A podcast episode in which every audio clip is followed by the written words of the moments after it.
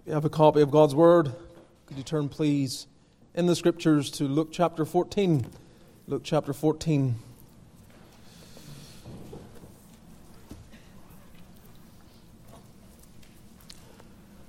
Not sure I've chosen that hymn the entire time I've been here, but I couldn't get away from it in light of the passage that is before us.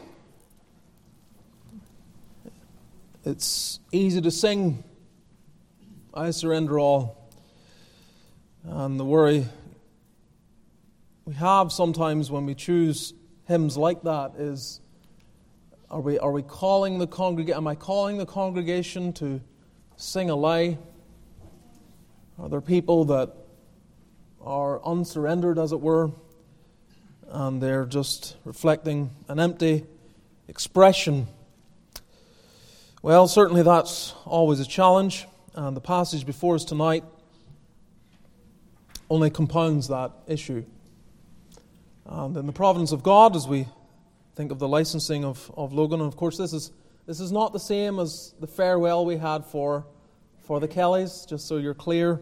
Uh, if in God's providence He sees fit to have a congregation gather around Logan and see him as uh, the man that they would desire and be united in that, then uh, he will receive that call.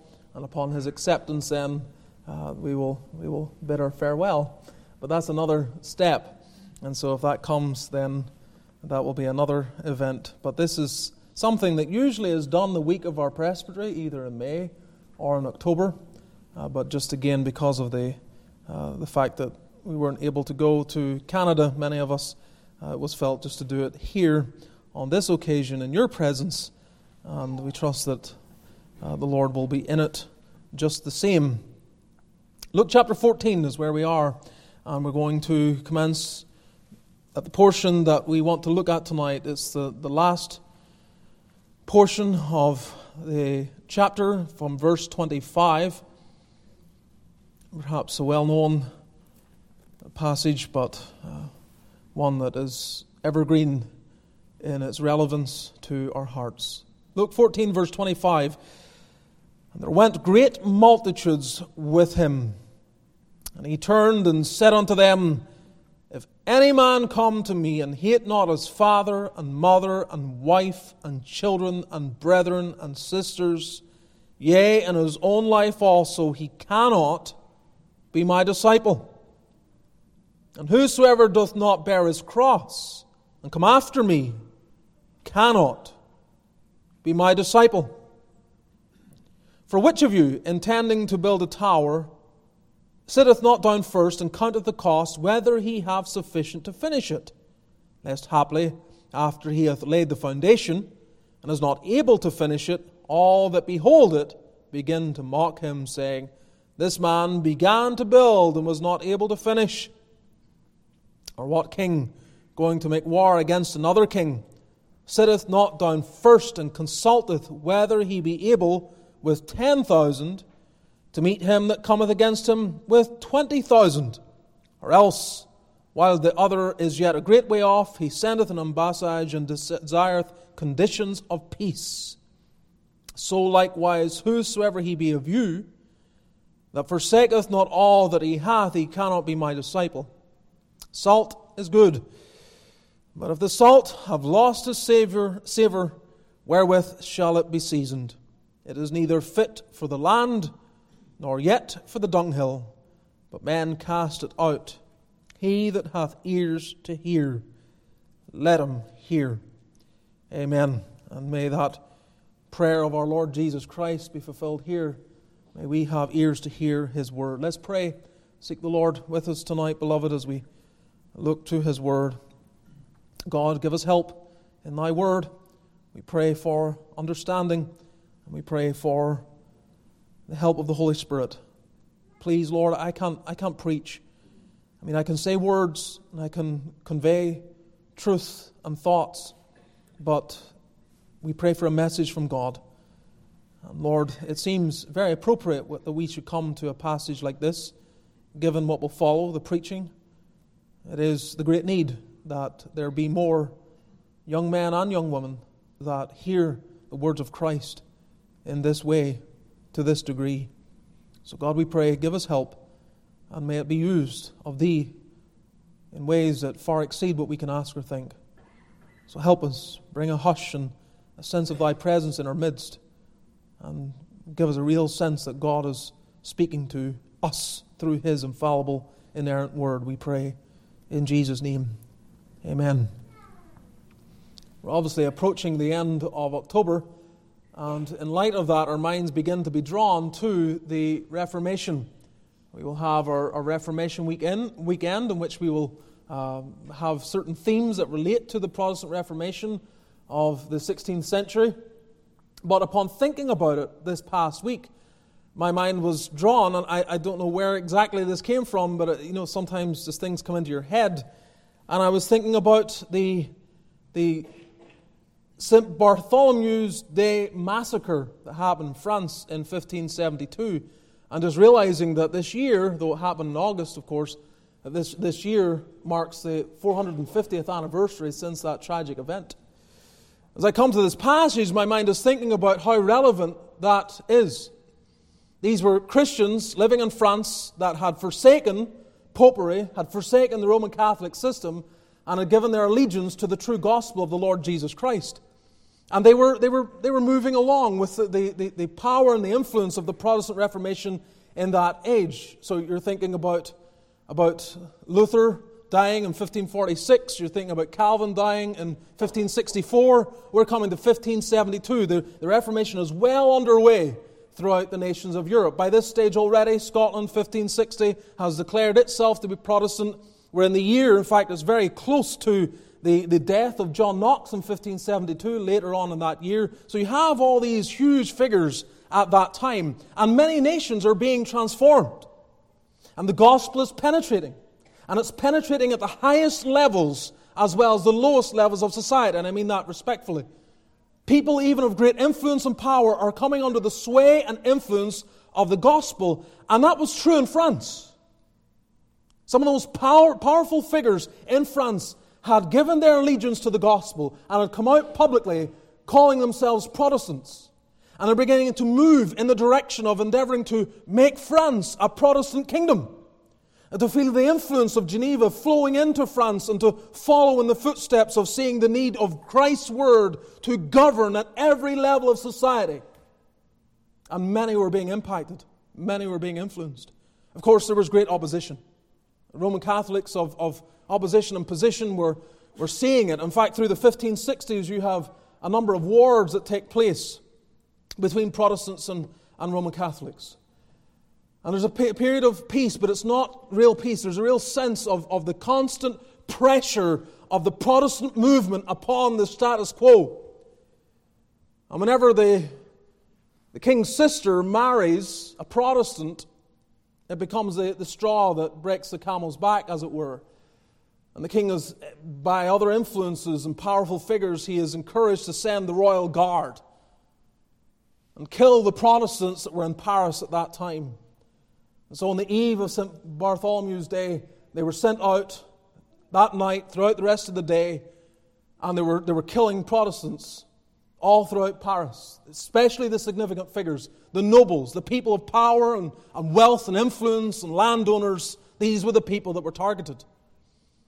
But the, the mobs of the Catholic populace gathered around the, the guard, the Roman guard. They, they saw this as their chance to, to quash and quell the Protestant movement. And so things got out of hand. The mob went after every Protestant they knew in their area. And thousands were killed in Paris. And thousands were killed outside of Paris, and went on for days and days as they slew innocent Protestant people simply because they were Protestant and rejected popery and gave their allegiance to Christ. It's an awful dark part of France's history, and in many ways is a pivotal point that changed the direction of the nation. France didn't come under the full sway and influence of Protestant doctrine the way other nations did, partly because of the massacre of Protestants on that day. And God was seen, saw fit to bless much of the rest of the world as, as Protestants of influence and power and intellect moved away from France, went to other nations, and brought the prosperity that they were already bringing in their own country, brought the same prosperity to the places where they would eventually settle. It's a sad day, but it is not uncommon. And the passage before us is a reminder that to follow Christ may cost you more than you ever imagined. There is an increasing animosity against Christianity today.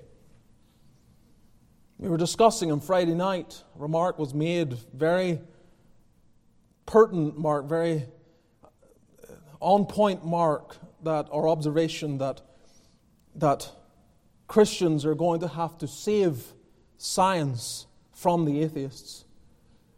And as that remark was made, my mind was immediately drawn to all the gender stuff that's going on right now. We already are endeavoring and having to save science from the atheists who deny even the most elementary biology one oh one. We are standing for God in every generation. And should things get worse, there may come even more pressure, more sacrifice, more cost to be a true disciple of the Lord Jesus Christ. And as I was looking back over this chapter, this entire chapter, I often do that when I come near the end, I start looking back and seeing the themes and the, the kind of continuity through the portion. And I've already said this, that we're in a section of discipleship, but you see it back over this chapter. The opening six verses, just bear with me for a moment if you would. The opening six verses, we, we learn that a true disciple labors to serve God at all times. This is exemplified in Christ when he, he, he knows the trap is set on the Sabbath day. He knows the intent to which it has all been arranged. But he will not refuse to do good, even though it's going to cost him, even though the setup is to try and condemn him and mark him as one that cannot be trusted. The call to do what's right is a call that is always upon us. And Christ is prepared to pay that sacrifice and exemplifies the heart of any true disciple of His. Verses seven through eleven, a true disciple labors not to promote himself. You have this as he marked how they chose out the chief rooms and so on. And he addresses that. If you're going to be a disciple of mine, the implication is, if you're mine, you'll not be like that. You're not trying to self-promote. It's not about you. The cause is bigger than you. Verses twelve through fourteen, a true disciple labors not for earthly reward. These were people who were being hospitable to those who could reciprocate the same. Those who follow him, those who are true disciples, often serve with no promise of reward or reciprocity. They labor anyway, do what's right, even though there may be nothing that is given in this life in return. In verses fifteen through twenty-four that we considered last time, a true disciple labors among all types of people to fill the master's house. And again, you have that great supper where they're sent and ke- they keep on being sent out to, to pull them all in. There is, there is no sense of, of, of partiality in the heart of the true disciple of Christ. They go to all and tell them the glorious gospel of the Lord Jesus Christ. But what also struck me as I reflected upon all of this coming into our portion tonight is that on face value, the great, the, the, the parable of the Great Supper that precedes our portion tonight, where the master keeps sending the servant out to gather in everyone and anyone to come into the Great Supper, is that on face value it could be used to argue for a kind of presentation of the gospel that would make it as easy as possible for people to come in. The goal, if it's seen this way, the goal is to get the house filled. And the pragmatic mind could say, well, then let's make it as easy as possible to fill the house. Let's tell people of all the benefits and not warn them about the things that it might cost them. And Christ then moves straight in by the governance of the Spirit of God. We are brought then to Christ presenting the message in a way that far moves far away from any idea that we present an easy believism gospel. His example of going into the highways and hedges, his example of going anywhere to preach the word, includes warning, making people informed about the fact that to follow me may cost you far more than you've ever weighed up.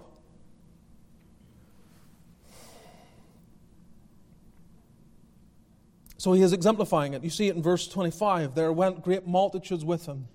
Thousands are gathering, maybe, maybe in part because of what had happened in the Pharisees' home and the spread of the the what how Christ addressed them and all that transpired in the preceding verses. But with the thousands, great multitudes, the thousands that surround him on this occasion, he turns and he speaks. And what I want to lay before you tonight is Christ's demands upon his disciples. Christ's demands upon his disciples. If you're going to be a disciple of Christ, there are certain demands. And this passage is not some kind of hidden part of a contract that you're not sure. I'm not sure whether I, I didn't sign up for this. Christ is not hiding it. It's up front. It's visible. He needs you to know what it means to follow him. First, a resignation when embracing Christ. There is a resignation when embracing Christ. Verse twenty-six, if any man come to me. Now again, let me just stop there. There you see the free offer. There you see the willingness of Christ. He is not saying you're not welcome. He is opening his arms. He's saying, if any man. I don't care where you come from. I don't care who you are. I don't care about your background. It doesn't matter. You come to me, but here, here's what's required. And there won't be any differences made based upon your wealth or position. Doesn't matter who you are. It's open to all, but the same, the same will be put before you. If any man come to me, and there's, there's, there's the point, the underline, the coming to me, you're coming to Christ.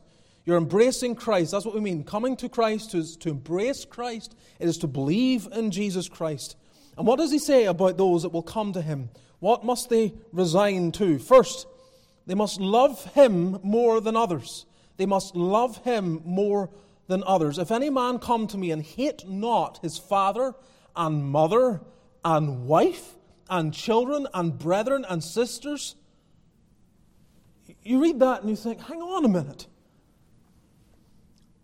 Doesn't the Bible say that we are to love and honor our parents? Husbands, love your wives.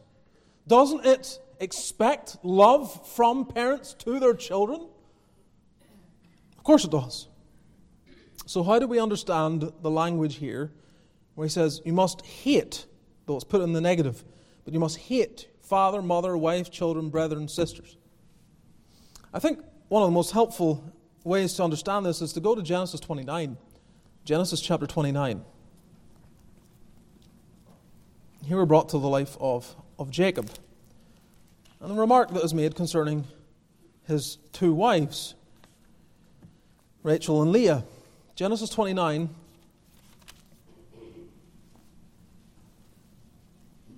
Verse thirty.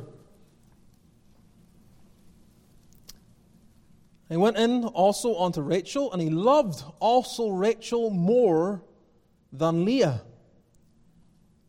and served with him yet seven other years. And when the Lord saw that Leah was hated, he opened her womb, but Rachel was barren. So I want you to see what's being said here, that he loved Rachel more than Leah, and the Lord saw that Leah was hated. The sense is degree, degree. It's not how we often use the word hate, although the Bible does use it in that way also. But the hate here is not that kind of narrow understanding. It is the fact that there is a degree, and one is preferred above the other. And our Lord Jesus Christ is saying the same thing in this passage. that there can be no challenger, there can be no one ahead of him in the love that any of his disciples possess. Is a disciple of his to love their father? Yes. Mother? Yes. Wife? Yes. Children? Yes. Brethren and sisters? Yes. And it shows you too that this, the, the disciples of Christ are made up of a whole kind of gamut of people. All sorts of people of all sorts of relationships. But he demands priority in love. He will not accept a second place or below. So yes, we are to love our neighbors. We are to love our parents. We're to love our family members and so on. But but Christ is saying, if you're going to be a disciple of, my, of any man, it's open to you. It's open to you. But if you're going to be my disciple, you have to be given entirely in your allegiance to me. It doesn't work if you don't do that. Think of it this way. And this is a very poor analogy, but it may help drive home the point. Imagine you're trying to be skilled in some area, some trade or some craft, and you have the opportunity to work with the world's most renowned person in that craft. I don't care what it is. It could be music. It could be art. It could be photography. It could be business. It could be anything at all. And you have an opportunity to become, to become a disciple of the best in the world. And you have an internship, or you have an opportunity to work alongside them. You would feel, I trust, immensely privileged. But it will not work. It will not work. If you go into that relationship and you're dictating how it should be, you're saying to the master who's globally renowned, I disagree at every point. And you're suggesting a better way or an improved way. Now, of course, there may be times, because we're dealing here in what I'm expressing with, with men, and all men are fallible. And they're often students that are disciples of the greatest in the world, and, and they are better. They are they are they're more, they have they have greater capability, and they're going to advance and far exceed those that teach them. That happens at times. But you get the point. Even there, if he is going to actually learn in that privileged position he's received, he must submit to the instruction. He must submit to the superiority, and he must submit to the will of the one that is teaching and instructing. That, as I say, is a poor analogy, but I think it drives home the point. If you're coming to be a disciple of Christ, your will must be entirely resigned to him, and your love and affection must be predominantly towards him. You don't get to have some secondary relationship where you set Christ aside and substitute him with others. You have to love him more than others. So when you embrace Christ, look at it. If any man come to me, if you're going to come to me, if you're going to embrace me, you have to embrace this. It must, it must look like this. Or at the end of the verse, you see it, he cannot be my disciple. Cannot be. So to love him more than others. If you're going to embrace Christ, there's this resignation to love him more than others, but also to love him more than self. It says in verse twenty-six, and his own life also. Now this is exceedingly difficult, because it is impossible for you to hate yourself. Now, I know that there's language of self-hate, and I, I, I get it and I understand the context, and there's certainly a form of expression that looks like self, what they call self-loathing or other aspects of that kind of treatment or view of self.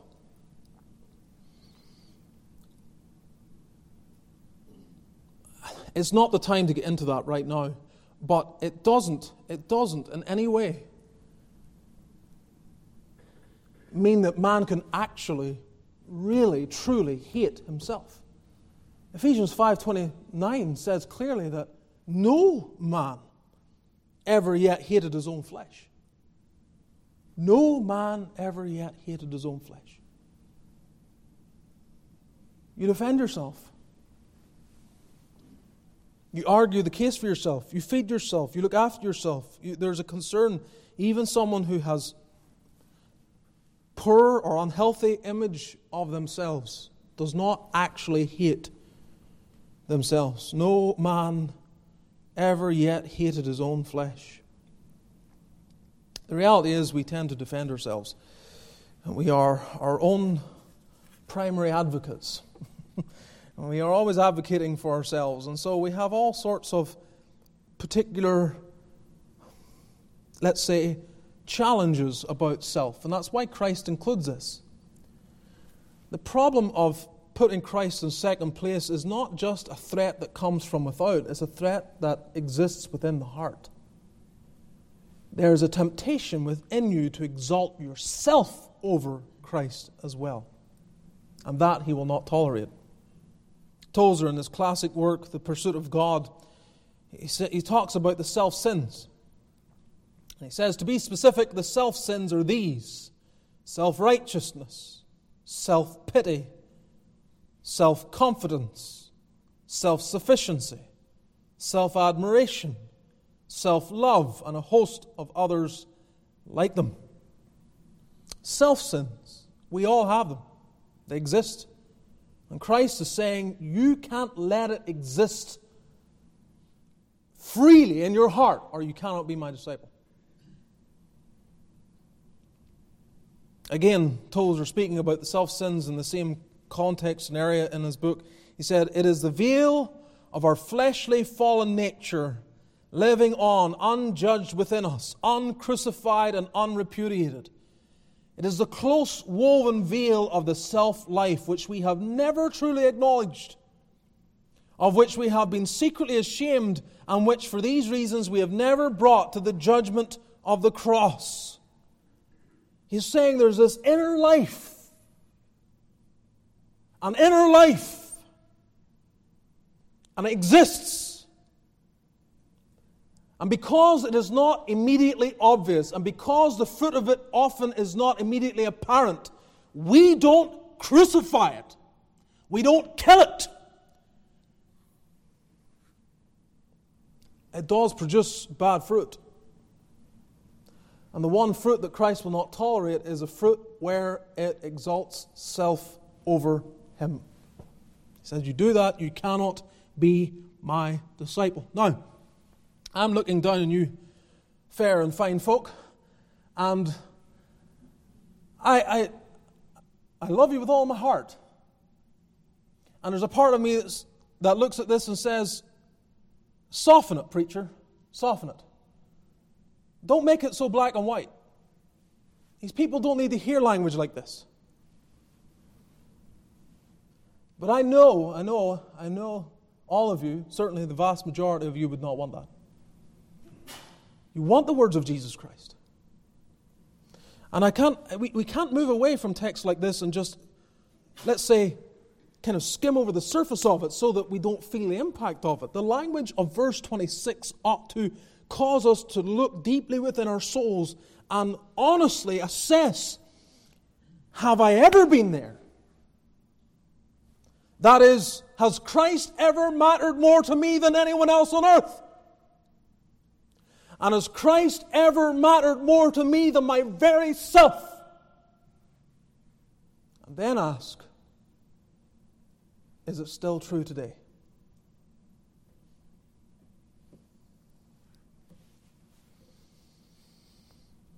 There is a resignation when embracing Christ. He wants people to come to him. The Great Supper evidently expresses that. Fill the house. Bring them all in, if any man. But don't think lightly. Don't imagine you can come in and play some kind of game, some religious game, where you get to assign yourself the title Christian, but you know nothing of what it costs.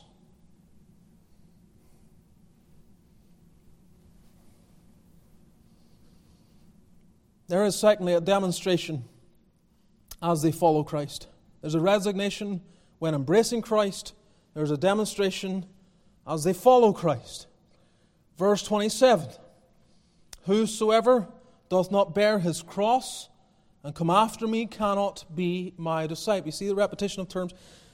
You see how this is the point. Verse, verse twenty-six, disciple. Verse twenty-seven, disciple. Verse thirty-three, cannot be my disciple. This is the point. This is the point. Making sure you know what it means to be a disciple. So we are those then, if we have come to Jesus Christ, we, we come to Him, and then verse twenty-seven, come after Him. Whosoever doth not bear his cross and come after me. We come to Him, and then we come after Him. We follow Him. We embrace Him, and we follow Him. There's the Christian life. Embrace Christ, follow Christ. Those words are, they go deeper than often we care to ponder. What does it mean to embrace Christ? What, what, what does it mean then to follow Christ? What was involved in this? The Apostle Paul understood what it meant to embrace Christ and then how that would work itself out. I was thinking about two verses that are very pertinent in relation to following Christ, especially in light of, the, look at what it says, whosoever doth not bear his cross and come after me. Bear his cross and come after me. So we embrace Him and then we follow Him, but we follow Him with the cross. And I was thinking about how in the embracing of Him it gets expressed by Paul very helpfully in Galatians chapter two, verse twenty, where he says, I am crucified with Christ. Nevertheless, I live, yet not I, but Christ liveth in me. And the life that I now live in the flesh, I live by the faith of the Son of God, who loved me and gave Himself for me. That's a summary of justifying grace. That's a summary of what it means to be a Christian. And in being a Christian, there's a recognition, I am crucified. I can't embrace Him without embracing with Him my union. I am coming into union with Him, which means I die on that cross. I am dead. There is no more me. But I'm still here. I'm still alive. And what does it look like then to follow Him? What does it mean to, to bear His cross and come after Him?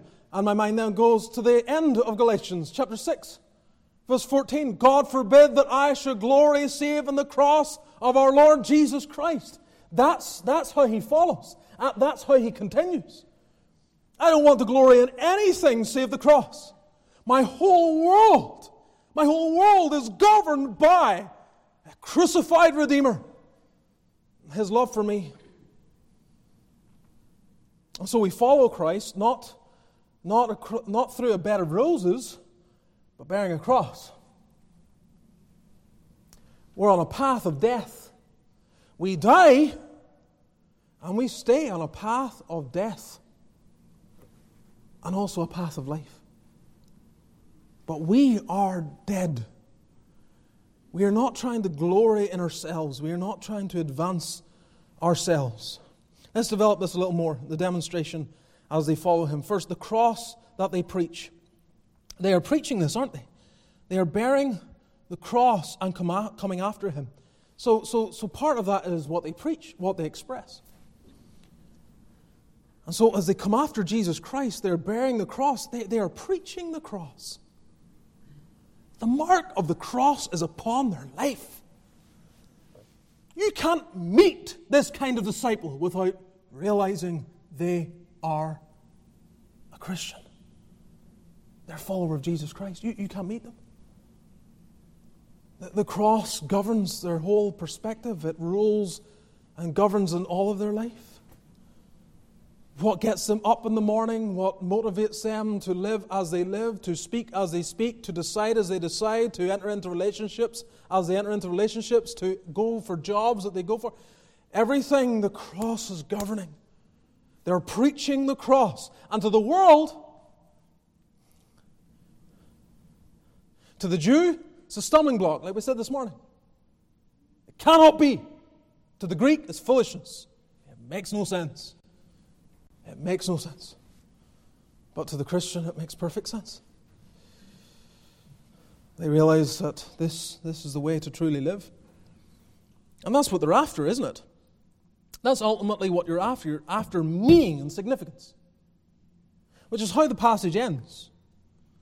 But salt being good, if the salt have lost its savour, wherewith it shall it be seasoned? It is neither fit for the land nor yet for the dunghill, but men cast it out.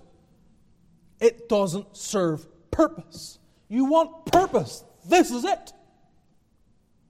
You want to know the way to live your life. This is it. And the world looks on and says, not for me. Life's about me. It's so short, let me enjoy it while it lasts and do my own thing. And Jesus would say, yes, yes, I want you to enjoy it. He wants us to enjoy it. But in a way that may not be obvious at first glance.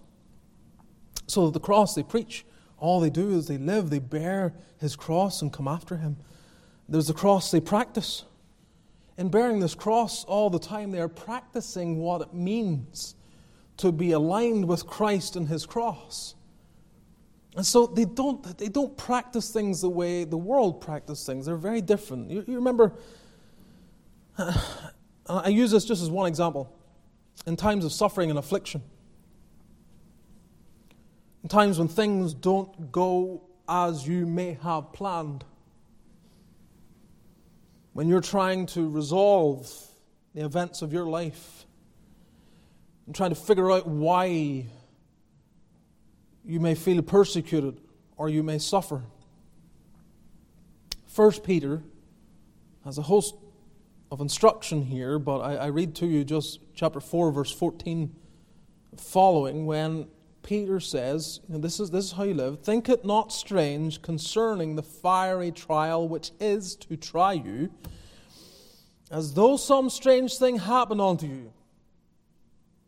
You're walking through life bearing a cross.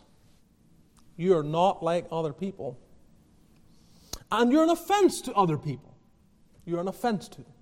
You're an offense to their self-righteousness, because you're saying, you can't save yourself. There's only one way. And your offense to their sense of personal freedom, because you have tied yourself in allegiance to the will of another. So when the trials come, as the world militates, as it, as it, as it hated Christ, so it will hate you. That was his warning to his people. Don't think it strange, but rejoice inasmuch as ye are partakers of Christ's sufferings.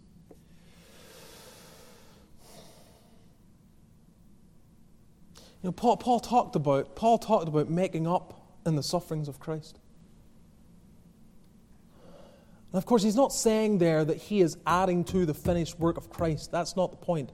The point is this, that as Christ exercises his dominion in this world, there's a part of him that continues to suffer. His own victory on the cross is an emblem of how the whole kingdom advances. And he goes to the cross and he dies, and it appears to be the entire plan seems to be caving in, but it's not. It's being established. Victory is being won, as we thought of this morning. But he is so purposed in the advancement of his kingdom that there is an ongoing aspect of his sufferings through his body, through his people. through you and through me. And it's through suffering then that he advances the cause. He continues to glorify his name. And so you're partakers of Christ's sufferings, that when his glory shall be revealed, ye may be glad also with exceeding joy. If you be reproached for the name of Christ, happy are ye. For the Spirit of glory and of God resteth upon you. On their part he is evil spoken of, but on your part he is glorified. Oh, the Christian, the Christian, the, the disciple of Jesus Christ, he lives for an audience of one. He is governed by this superior thought that it is only what the Lord thinks that matters.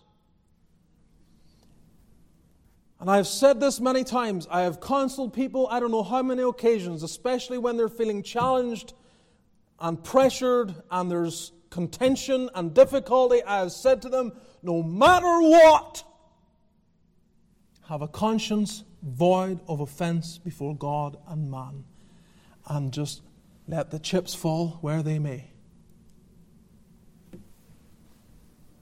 Because our inner desire is to rise up in defense, to argue the case, to fight the cause, and certainly there can be occasion where that is necessary. But be very careful that that isn't the self-life that's rising up. Have a conscience void of offense before God and man. That is the most stable, peaceful place to stand. Such people sleep well. Thirdly, a contemplation before they trust Christ. Christ then presents this matter of con- contemplating and considering very carefully then what it means to be his disciple. And it kind of goes back to the the, the point of, of of decision, as it were, where you are considering whether or not you are wanting to come into this great supper and enjoy the benefits. And so he gives two illustrations of how important it is to, to give clear consideration. The first deals with building a tower. You have to f- sit down first and count the cost. Are you going to finish it? Are you able to actually see it through? Contemplate carefully. To be a disciple of Christ is to be aware that you may be called to suffer far more, as I've said already, than you ever imagined. If a massacre comes, the like of which happened in France, or the killing times in Scotland in the late sixteen hundreds, or other occasions, even even what's happening in other parts of the world this very day. Have you counted the cost? Have you considered whether you will finish it? Verse thirty-one, thirty-two, preparing for battle. Again, you think about what you're facing. You think about what it will mean. Are you a Muslim? Are you going to be cut off from your family? Are you going to be removed from your employment? Is your life going to be in danger because you have converted from the religion of your birth? That's what Iranians are facing right now. And what they faced for years. The gospel is advancing wonderfully there. Powerfully. And even all the recent uproars and all the protests. God is using this. I don't know if you're following it in the news, but he is using this. He is breaking the power of the regime, and the gospel is advancing, but it still is dangerous. Oh, if you're born Orthodox, born Roman Catholic, born an Assyrian Christian or whatever, you're fine. You switch to Protestantism, evangelical, that's fine. As far as they're concerned, you were born Protestant. You're born Christian, rather. But if you switch from Islam, are you prepared to pay the price? The day may come. So what are we to do?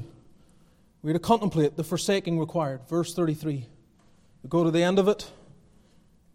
So likewise, so likewise, here's the point, whosoever he be of you, anyone, I'm not closing the door to any of you, whosoever, any of you friends, any of you want to be a disciple of Christ, you can be, but whosoever be of you that forsaketh not all that he hath, you have to forsake all that you have. You don't get to give Christ a try. You don't get to return Him when you think to yourself, it doesn't really fit my life. That isn't becoming a disciple. You have to be able to be prepared to forsake everything, insofar as you understand at that point. Now, again, we will be called to things we did not officially sign up for, as it were, right? Some of you have known this. Many of you have known this. You have suffered in ways, as a believer, that you did not think would ever happen to you. You never imagined it. But you've been called to it.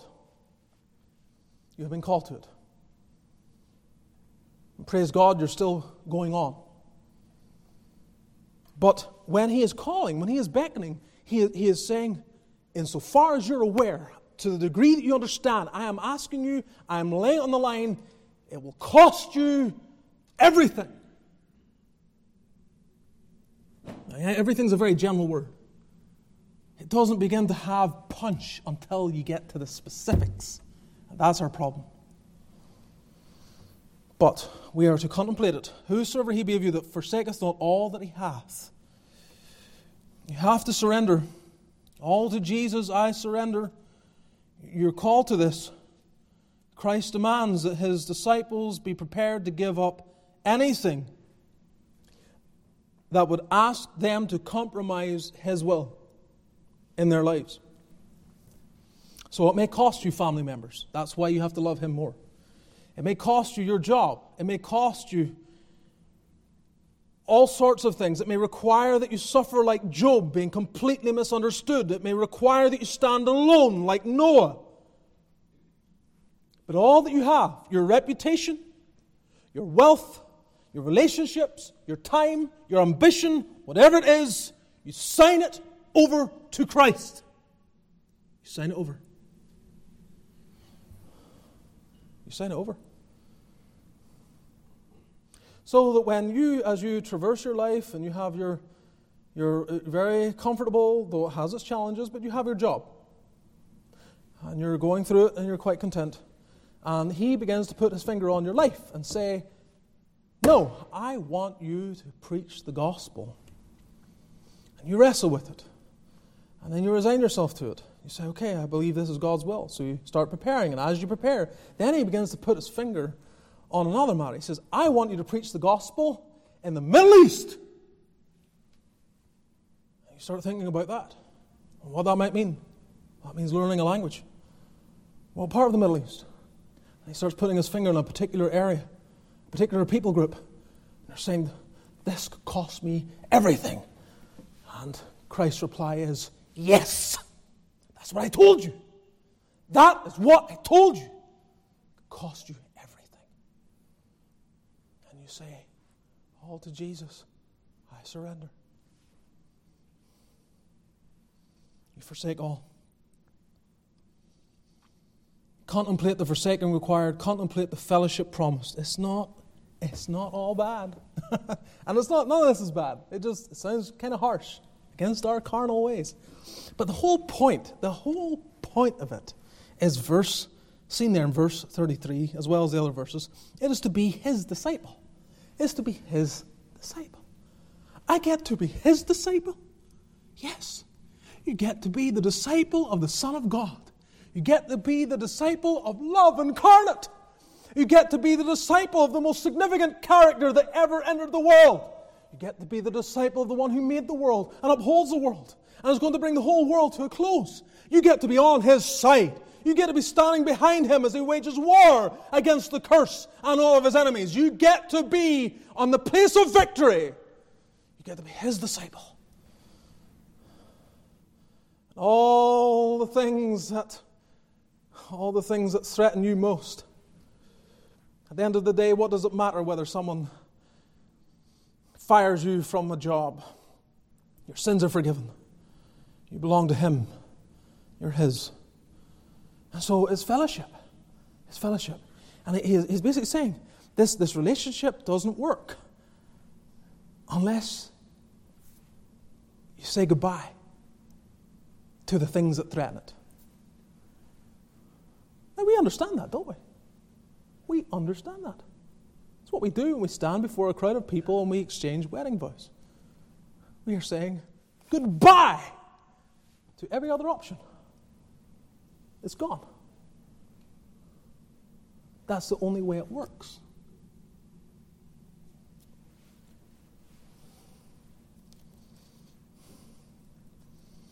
So, Christian, are you prepared? Are you prepared?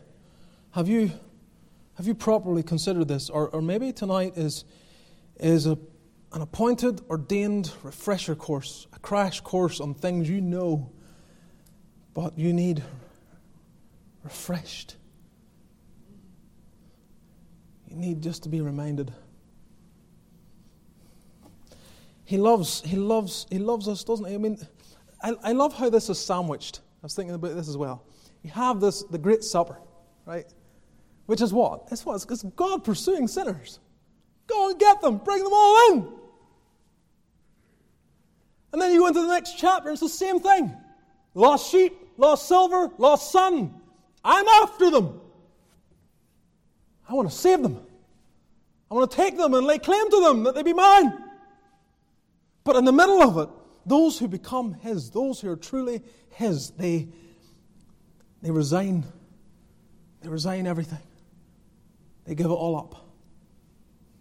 They give it over. Now let me go back. Let me go back as we close. Just ponder in your own heart, have I ever been right there, all on the altar, all given over to Jesus? And then ask yourself again, am I still there today?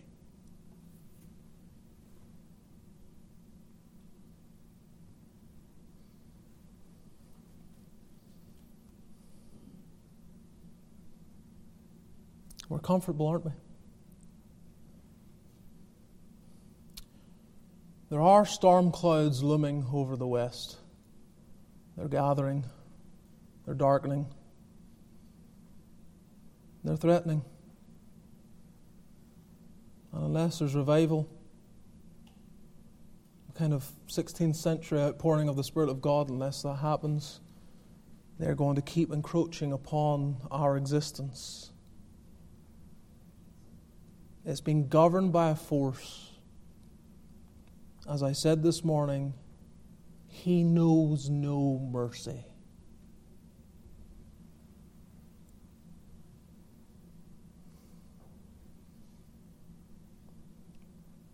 Are we ready?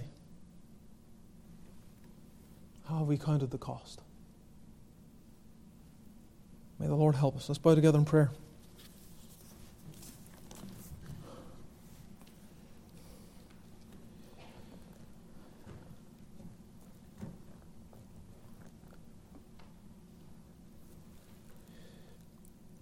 In just a moment, Reverend Wagner will come up here and lead in the licensing of Logan Elder. I want you to, to not lose sight of the message and what the Lord has said to your heart and to mine tonight. And if you need any counsel or help, please let me know before you leave tonight. Lord, bless Thy word. It has been a word in season. Pray that this congregation would be set apart by the grace and help of God to be sold out, to truly know what it is and to live as disciples of Thy Son. Hear us, help us, empower us. We pray in Jesus' name. Amen.